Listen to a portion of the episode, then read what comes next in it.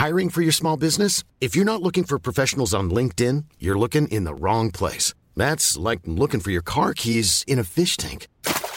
LinkedIn helps you hire professionals you can't find anywhere else, even those who aren't actively searching for a new job but might be open to the perfect role. In a given month, over 70% of LinkedIn users don't even visit other leading job sites. So start looking in the right place. With LinkedIn, you can hire professionals like a professional. Post your free job on linkedin.com slash people today. There's never been a faster or easier way to start your weight loss journey than with PlushCare. PlushCare accepts most insurance plans and gives you online access to board-certified physicians who can prescribe FDA-approved weight loss medications like Wegovy and Zepbound for those who qualify. Take charge of your health and speak with a board-certified physician about a weight loss plan that's right for you. Get started today at plushcare.com slash weight loss. That's plushcare.com slash weight loss. plushcare.com slash weight loss. You cannot get to greatness with fear of failure. So we celebrate failure in the organization, which we call it failing greatly, because there is a great way to fail. If you have the vision, if you have aligned objectives, if you have accountability, if the plan is tested and it just didn't work. Last time I checked, some of the best startups have turned into amazing businesses when they pivoted from those kind of failures. So trying to infuse that into the organization, make people comfortable with it, and then frankly celebrating it in order to keep taking the next risk because out of one great failure, you are one step away from the next big, huge success. To thrive in a rapidly evolving landscape, brands must move at an ever increasing pace. I'm Matt Britton, founder and CEO of Suzy. Join me and key industry leaders as we dive deep into the shifting consumer trends within their industry, why it matters now, and how you can keep up. Welcome to the speed of culture.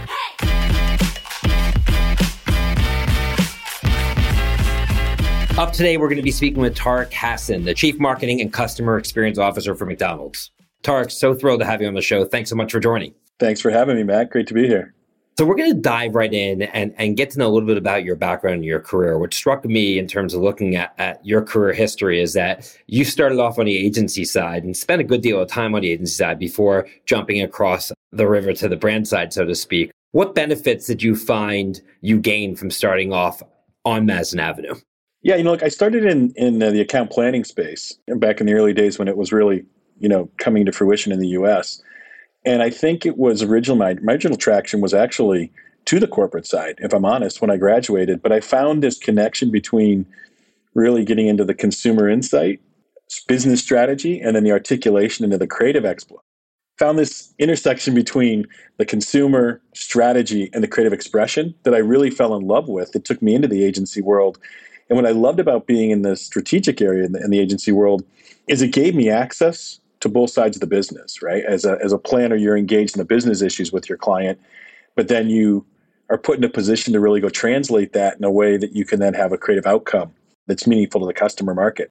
And I don't know that I knew it at the time, but I think that sort of unlocked my ability to look at the business in a broader sense, both from understanding really what the client was trying to achieve, but then constantly keeping that customer at the center. And so it's quite often happens. I made the transition. I would love to stay by design, but it wasn't. It's as often as often happens in the agency world. A former client convinced me to come over to the corporate brand side uh, when I made the leap over to HP. But I was, you're right, probably almost the first half of my career in the agency world. Yeah, and the one thing I found about being in the agency world is that you get to touch so many different businesses. Yeah. And on one hand, the businesses are completely unique and distinct, but when you actually just peel back the layers of the onion, you find that they all have very similar challenges and kind of they have to come up with similar solutions in order to execute. Did you find just working with a handful of different industries helped you kind of become more worldly in your view of the consumer marketing early on? It's a really great point, and, and it is something that I I draw on constantly. And it, you know, for me, I'm very seldom fixated on a category. My fixation tends to be on the business problem and the consumer opportunity, which, to your point, is universal across the work that you work on in the agency world. And I think you get a view to those, frankly, those businesses that do it well, and those that maybe have some deficiencies in there. That you learn how you might not do things. But I think that's absolutely shaped it. And I loved working across not only multiple categories but also working on you know U.S. businesses and global business. I spent a lot of time working in international, and I think the combination of working across categories and also working in international markets has been two major influences on on the way I've approached my life on this side of the business.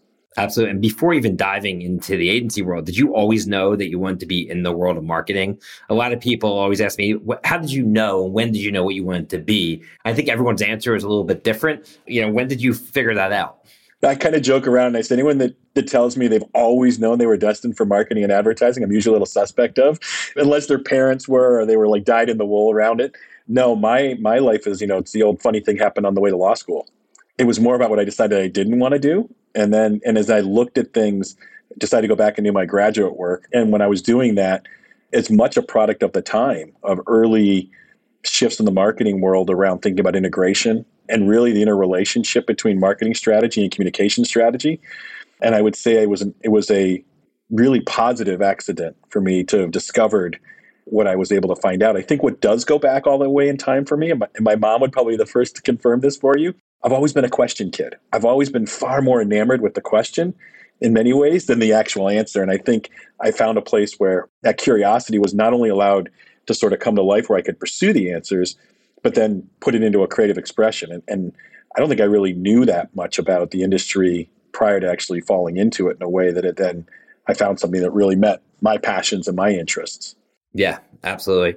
I was talking to my son over the weekend just about all the stuff that's going on with AI right now, which we'll get into in a little bit more detail. But it just struck me the type of world that kids are going to be entering the workforce in now and how the whole world has shifted and the whole game has changed. And it sort of reminds me of the time when you and I both came into the workforce, 1995 to 2000, where the internet itself was just being formed and rolled out. As a marketer, now you've been in market for over 20 years. How has all these external changes sort of changed the role of a marketer, in your opinion? How has it changed over time from when you first entered to now in terms of how you look at your job and what success looks like?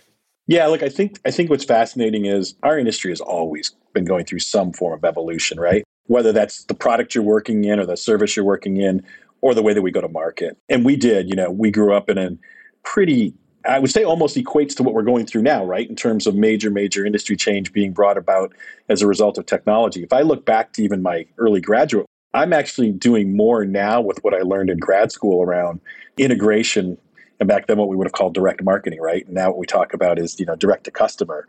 The, we were working so much in theory now, and it's crazy that almost you know 25 years later, I'm actually being able to apply those theories now far more than I was back then. But the concept, and I now look back and think about how lucky I was to have done that program at Northwestern around early thinking about data signals and how we'd be able to use those.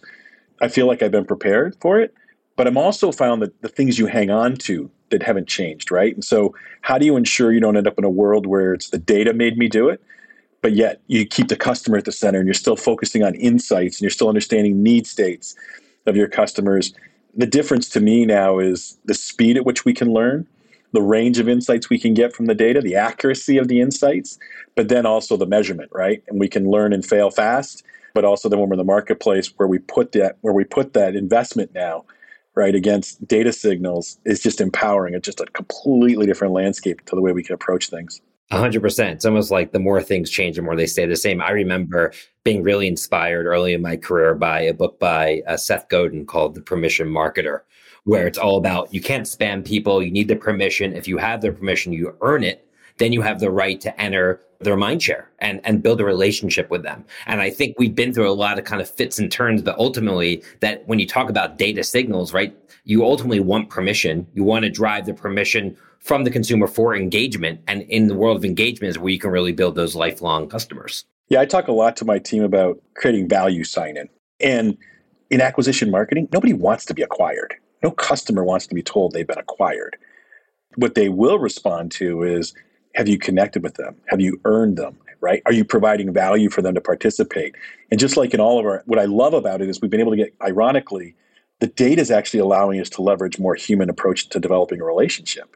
Because if I can use that data to understand you and connect with you and provide value to you, that's such a more meaningful way than the, frankly, the darts we were throwing when I first started in the industry. And so if you use it, I talk a lot about the intimacy of data, right? If you can use that data and then overlay it again with those consumer insights and with you know sociological inputs and other thir- you know other soft and hard data elements you really start to shape a very different kind of relationship and to your point if you do that well customers will provide that value exchange, right?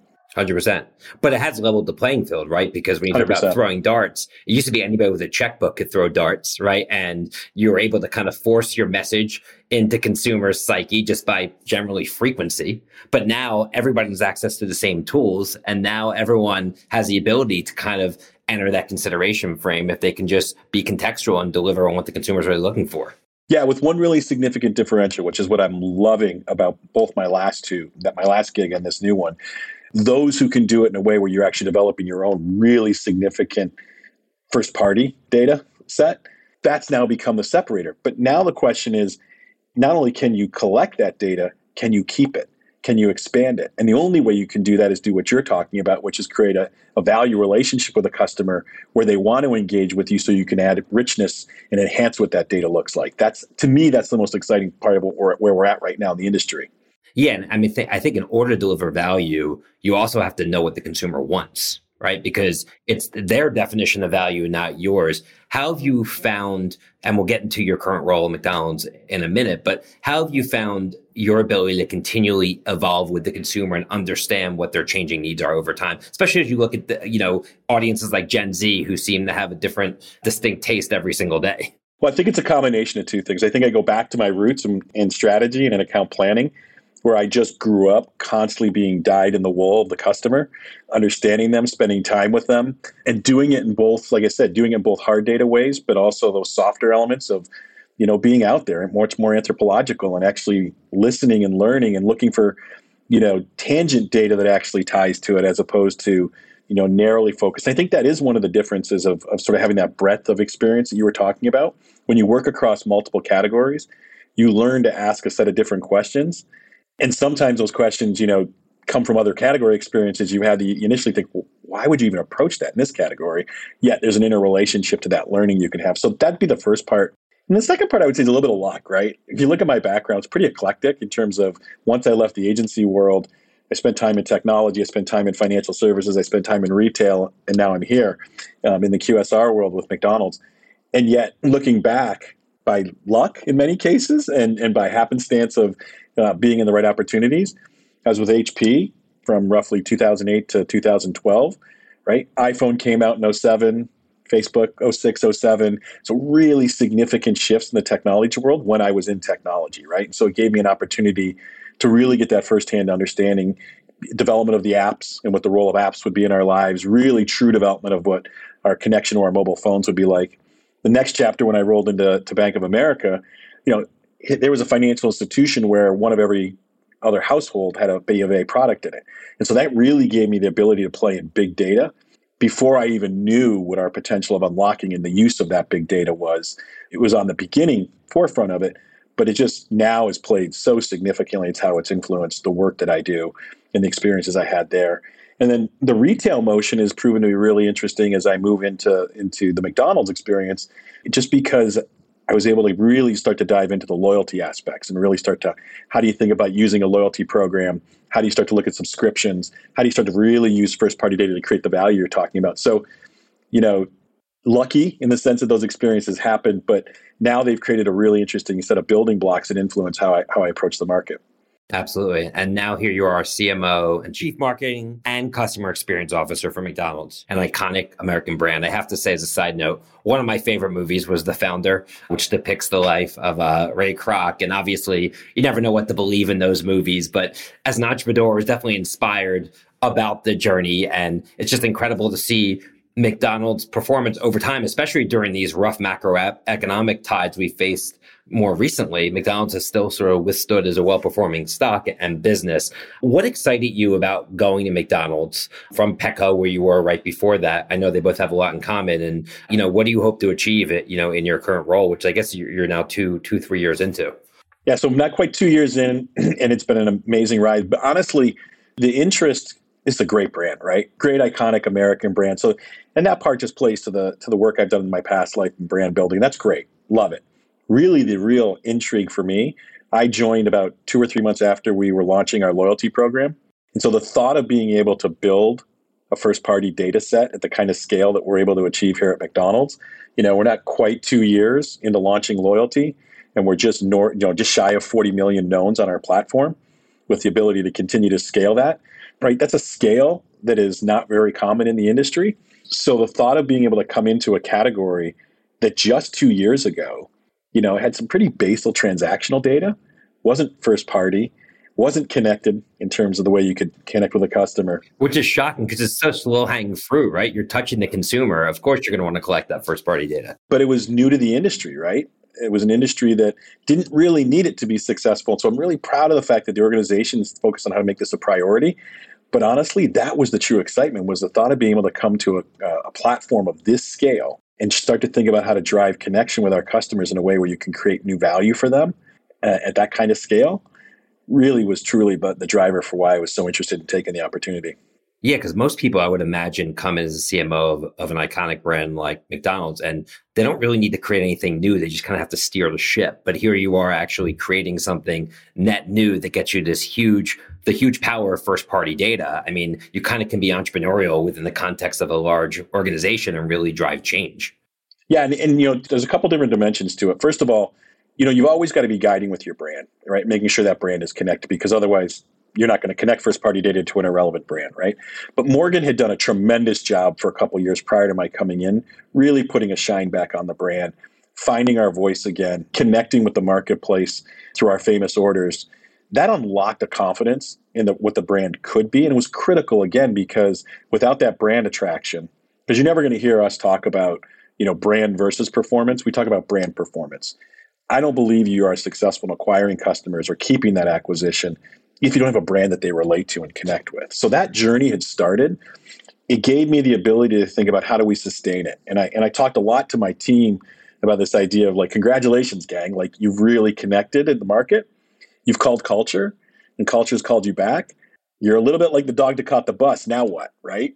How do you stay in culture? And in a world where you can find that connection is powerful, but in a world where cancel culture exists too, maintaining it has its own challenges. So I think we've done a really great job of continuing that connection. And we laid out a real focused strategy because culture is a big word, right? A lot of a lot, a lot of folks talking about it. We said, what does that mean to us? And we play out in four areas. We play in obviously we're a food company. So the question is, how do you continue to influence the taste of culture? And that's not just what we've always done as a brand and the, and the things that people are familiar with and love about our brand, but how do you start to infuse the changing tastes of culture? And that's something as simple as Szechuan sauce, for example, right? How do you infuse new, new reflections of your market in the way your menu tastes? The second area was just showing up and making sure we continue to live with customers in their creative universe, right? So we didn't invent the menu hack, right? It's on TikTok, but we sure as heck thought there was an interesting way that McDonald's could participate in it. As a simple example, by opening up our menu and creating unique menu hack opportunities for our customers to experience, tying into the way that they already engage in the internet, right? It's just a simple example. Yeah. The third area we talk about, and this is the one where people scratch their head a little bit, is we talk about data as part of culture. And when you think about who we're really focused on, the younger youth part of, of the segment, digital first mindset, data is a form of currency, it's a form of communication, it's a form of language. And so we think long and hard about how do we not only collect the data, but going back to your point, use it in a way to connect, create value in a way that will actually create long term value and relationships uh, with our customers. And then the last one is, you know, we're McDonald's, and at the scale we're at, we shouldn't just be participating in culture. We shouldn't even just be creating culture. We should actually be helping shape culture. And that's really what we've started to lean in and do as we think about, you know, how we're engaging with our fans in a unique way. And at the tip of the spear comes back to something you asked about at the beginning we do it by focusing on being fan to fan as opposed to being brand to fan. And so many businesses think about how does my brand talk? What we've discovered is how do our fans talk? And then how do we actually have a dialogue with them from a fan perspective, even in programs like a famous order? That wasn't about finding celebrities to make things big. It was actually about finding fans, because universally we all have our favorite order, who just happen to be celebrities. So, how do we bring their authentic view to the connection to our brand to life in a way that we can just share broadly and their celebrity appeal then connects, but it connects with them as a fan, not just as a celebrity. And that's that's. I'm Sandra, and I'm just the professional your small business was looking for. But you didn't hire me because you didn't use LinkedIn jobs. LinkedIn has professionals you can't find anywhere else, including those who aren't actively looking for a new job but might be open to the perfect role, like me. In a given month, over 70% of LinkedIn users don't visit other leading job sites. So if you're not looking on LinkedIn, you'll miss out on great candidates like Sandra. Start hiring professionals like a professional. Post your free job on linkedin.com/people today. Hey, it's Ryan Reynolds, and I'm here with Keith, co-star of my upcoming film, If, only in theaters May 17th. Do you want to tell people the big news? All right, I'll do it. Sign up now and you'll get unlimited for $15 a month in six months of Paramount Plus Essential Plan on us. Mintmobile.com slash switch. Upfront payment of $45 equivalent to $15 per month. Unlimited over 40 gigabytes per month. Face lower speeds. Videos at 480p. Active Mint customers by 531.24 get six months of Paramount Plus Essential Plan. Auto renews after six months. Offer ends May 31st, 2024. Separate Paramount Plus registration required. Terms and conditions apply if rated PG. It's at the core of everything we're doing. Yeah, you hit on an interesting point because one thing I often say is that culture is no longer created in the boardrooms, it's created on the sidewalks. And I think a lot of CMOs in the 80s, 90s, early 2000s, they thought they could become the arbiter of culture because they had the checkbook and they could, you know, obviously be on national TV, et cetera, and through heavy rotation get their message across. But as we both know, that no longer works. So it sounds like what you're saying is a lot about listening, really understanding your consumer, understanding how the voice of, of your consumer fits into your general brand equity pillars, and kind of just un- unleashing them, right, to drive what your brand will become. Yeah, it's a little bit of a yes and. Look, when we started in the business, you actually could create culture with a product, right? And like I, you know, I over the weekend I went out and saw Air, right? And I lived through. Me too. I saw it last week. Awesome. That's the first thing that came to my mind when you brought it up. Yep. And you know what? And and that shoe did, and the connection to Jordan did. But you know, had they just signed Jordan, probably would have been successful. But Jordan with the combination of the shoe created, and that was an era where products literally could. I think you can still do that. The difference is the connection to what that product is. It better have a long tail to the market and to the fans and to the authenticity. But also, you're also finding a way to connect in culture, frankly, without doing much with your existing products. If you look at what we did with our um, cactus plant flea market, we tapped into an insight with adults around this childhood loss of the joy they had of a happy meal when they were a kid and said, how do we capture that in a way that we could give you that experience as an adult? It came out of a tweet, right? So are you listening right? It's a tweet that basically talked about, you know, you wake up one day and without realizing it, you'd ordered your last happy meal. And that little insight was around understanding the joy that was attached to that and how can we recapture that joy. But when you look at the way we executed it, product wise, it was familiar. It's a Big Mac or a chicken McNugget order, something you can get on the menu every day. But then we wrapped it around with a perspective from Cactus Plant Flea Market. We had the courage to share the pen and say, go, help us understand what this would look like. We allowed the design team to reflect again as fans and their own memories. It was their idea to come back and figure out how do we leverage those McDonald Land characters because there was something deep seated in their own experiences that then was allowed to come in and reflect. So part of it is can you listen, but then can you also create the space to allow for that creation to take place in a way there's no way you would develop on your own if you did it strictly from the boardroom, so to speak, like you suggested. Absolutely. Yeah. I'm glad you brought up air too, because one line that will stick with me forever is the sneaker is just a sneaker till Michael Jordan steps into it. So it, it was just a sneaker and then he stepped into it. And it became the Air Jordan. And, you know, Michael Jordan also was a big driver of the culture, obviously, in terms of his love for the game and his impact on, on the various communities he touched, et cetera.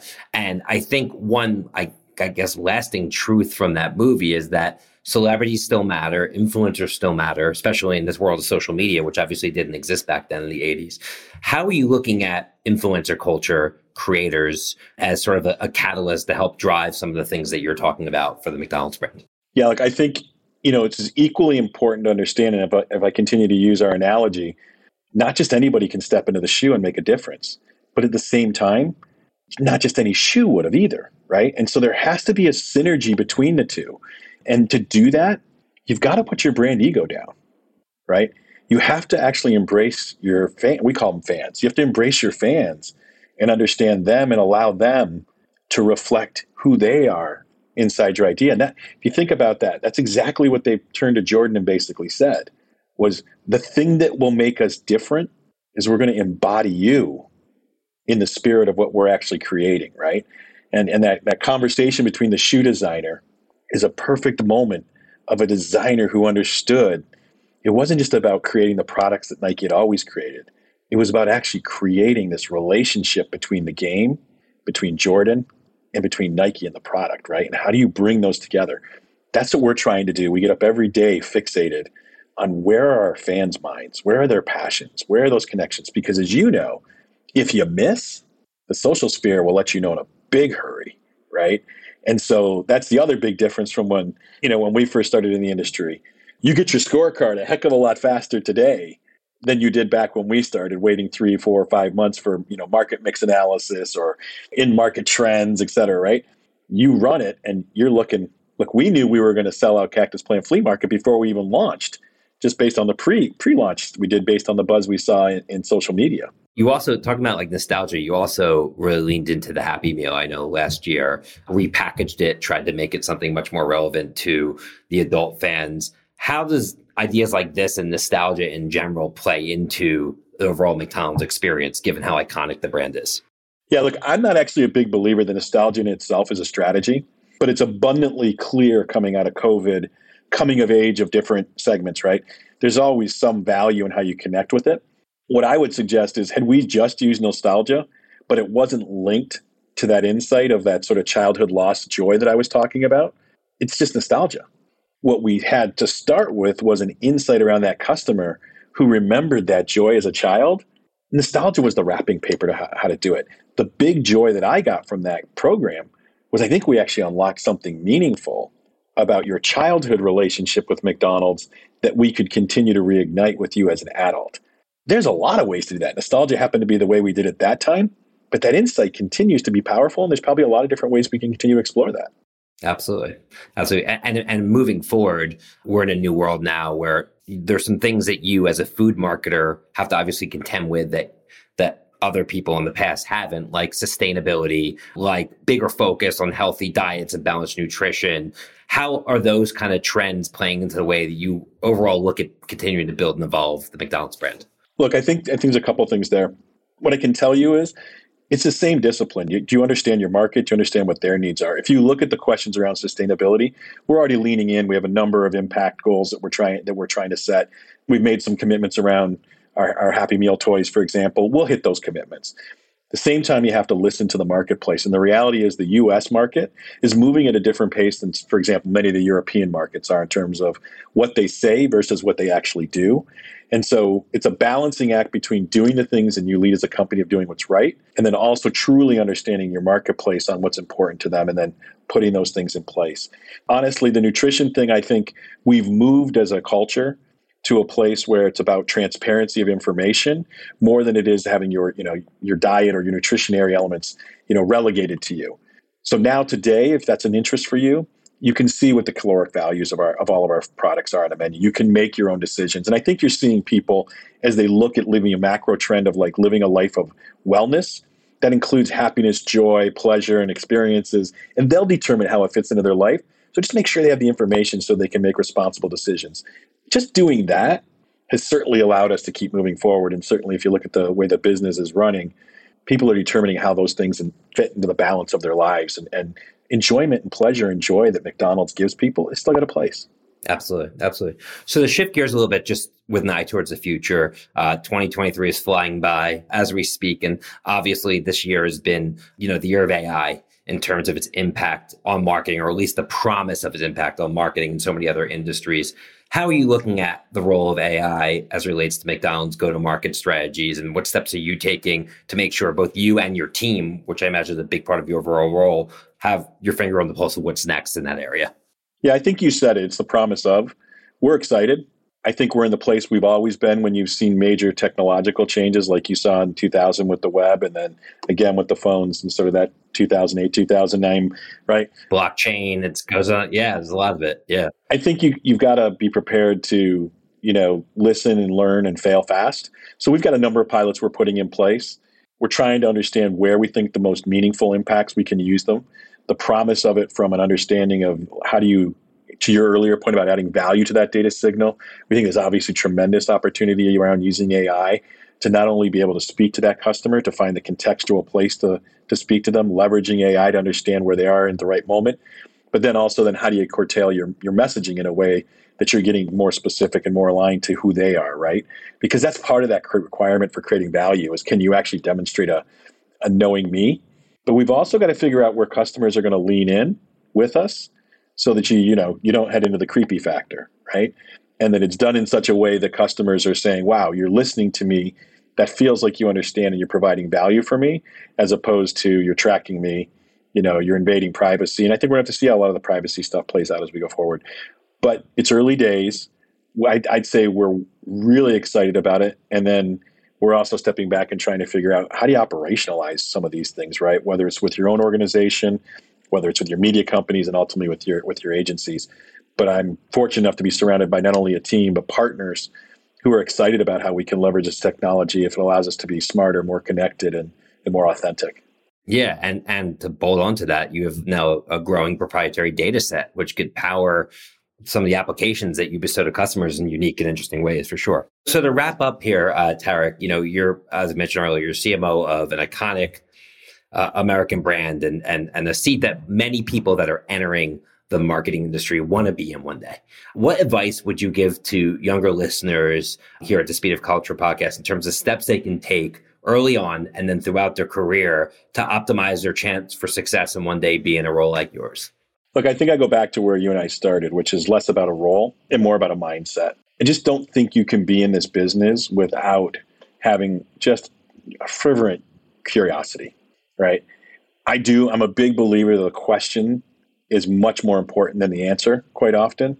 And so that curiosity of pursuing questions and not being afraid to sort of really dig in and understand the source of that insight. And sometimes that insight comes from the customer, sometimes the market, sometimes the product, but like really be learning how to become a craftsman of interrogating your own questions, I think is, is a really important area of it.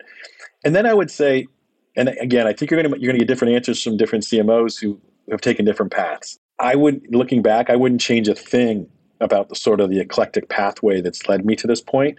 I'll acknowledge it's not necessarily the easiest pathway to make that move from the agency world and then, you know, successive moves to the corporate, but I don't regret it. I think it's given me the ability to participate and watch change in categories differently, to work across multiple categories, to work across different cultures, to gain a, a, creative sensibility. Because I do think one of the things marketers are going to have to really work to hang on to as we go forward the more data confirmation you get, you're going to have to work that much harder to ensure that your intuitive creative uh, sense and your intuitive understanding of the marketplace isn't lost. And that's what I mean by intimacy of data. Don't just look at the data. Don't be afraid to look behind the data and understand behaviors because you will always find a data point that the actions don't line up. And so that interaction is going to be really, really critically important. I would tell you, I think the global part of my career was a significant influence. I think both as a marketer, I view problems very differently as a result of spending a lot of time in different cultures. I also think it gives you a different personal pragmatism of how you work with others and how you collaborate. It helps you figure out how to scale ideas without losing the power of it, right? Because a lot of times when you're doing global things, you sometimes work to the least challenging, least risk element of it. I think you can, there are ways you can scale without doing that. And then I would say, don't be afraid to, again, don't fixate on necessarily on categories, but fixate on fascinating problems that are going to give you different experiences and develop different mindsets. I do believe in an AI world, there still is a significant role for human engagement, even in the creative space. I don't think machines can do all of those things without the same human overlay on top of it. So get smart in the data, keep pursuing understanding the technology, keep learning fast and failing fast, but maintain that sort of human connection to the things that drive ultimately drive our creativity. Yeah, I love that. And, and it's funny when you talk about not letting the data just drive everything you do without your intuition. Or reminds me of an episode of the show The Office where Steve Carell's driving and the navigation tells him to drive into the river and he just does it because he's like, it has to be right. The data has to be right. Next thing you know, his car's in the river. Where his intuition should have told him, no, you don't want to turn that way. And I think that is the danger in this new world when people become too over reliant on data to drive those decisions. And here's the thing we're getting enough data that you can try a couple of things really fast and find out whether you should turn right, turn left, or go straight without really significantly damaging what you're trying to get done. You don't have to turn your car into the water for you to find that out. No, I mean, there, you can run enough simulations quick enough to find out what the outcome will be if you go right, left, or straight. And so that's the other thing I work really hard with the organization on is maintaining the absolute conviction and comfort, not only with taking risks, but failing. And it's a critical part of who part of what's been successful in my career. We talk a lot about you cannot get to greatness with fear of failure. So we celebrate failure in the organization. We, we call it failing greatly because there is a great way to fail, right? If you have the vision, if you have aligned objectives, if you have accountability, if the plan is tested and it just didn't work. Last time I checked, some of the best startups have turned into amazing businesses when they pivoted from those kind of failures. So trying to infuse that into the organization, make people comfortable with it, and then frankly celebrating it in order to keep taking the next risk because out of one great failure, you are one step away from the next big, huge success. Yeah, so I think it's also great parenting advice for, the, for, those parents listening is let your kids fail, let them learn. It's okay if they screw up. It's about trying. I think that's to be instilled at early ages as well. Yeah, I have to admit, as a, as a father of a 15 year old, I think I have a harder time with that one as a parent than I actually do as a marketer, but you are spot on. yeah, you and I both, my friend. I got a 15 year old as well, so we're on the same page there. Well, this has been so great. Uh, to close out here, Tariq, is there one mantra or quote that you like to live by that you often find yourself saying over time that kind of sums up everything we've talked about today? Yeah, I mean, I think for me, it's something that comes from my my grandfather, and then I've, my parents used to reinforce it. I think I do better with it some days than others, but for me, it's two ears, one mouth. You know, that idea of just having yourself open to hearing and the power of listening. As I said, there are days I do so much better than other days, but it's it's something I think, especially the speed we're moving, it's hard sometimes just to slow down, listen, let it pour over, let it soak in for a few an active listen, not listening to respond, but actually listening to learn. Absolutely. I think that's such a great point and something I think we can all work harder on. And I say running a podcast has taught me to be a better listener as well. Just alone in terms of listening to what people are saying and letting them finish. And I think, but it's such a great skill set. And I think one that, that can be applied in so many different ways. So, and then I think the last thing I'd leave you with is, and it also then becomes a style in which you choose to lead, act and move as a leader. And for me, the two core areas there are less about a saying, but core values, you know, is lead with empathy and make it safe for vulnerability. Because again, you can't create those opportunities to take big risks and try different things if people have that fear of failure. And you really can't go after those kind of things and talk about them and acknowledge them unless it's a safe environment to be vulnerable in, or unless you know you're going to get an empathetic response as you move through it. So I think when you combine that sort of mindset of how you listen and learn with how you choose to lead, those to me are the most critical things because now more than ever, those human elements of leadership are so much more significant than some of the you know functional and skill set areas. Absolutely. So many nuggets here, so many learnings. We could go on forever, and I can't wait uh, for our audience to hear about all your wisdom and, and, congrats on all your success and what will be continued success for you, Tariq. So, on behalf of Suzy and the Adweek team, thanks again to Tariq Hassan, the Chief Marketing and Customer Experience Officer for McDonald's, for joining us. What a great conversation. Be sure to subscribe, rate, and review the Speed of Culture podcast on your favorite podcast platform. Until next time, see you soon, everyone. Take care.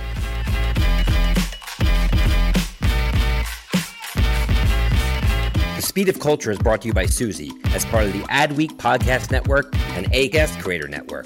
You can listen and subscribe to all Adweek's podcasts by visiting adweek.com slash podcasts. To find out more about Suzy, head to suzy.com. And make sure to search for the Speed of Culture in Apple Podcasts, Spotify, and Google Podcasts, or anywhere else podcasts are found. Click follow so you don't miss out on any future episodes. On behalf of the team here at Suzy, thanks for listening.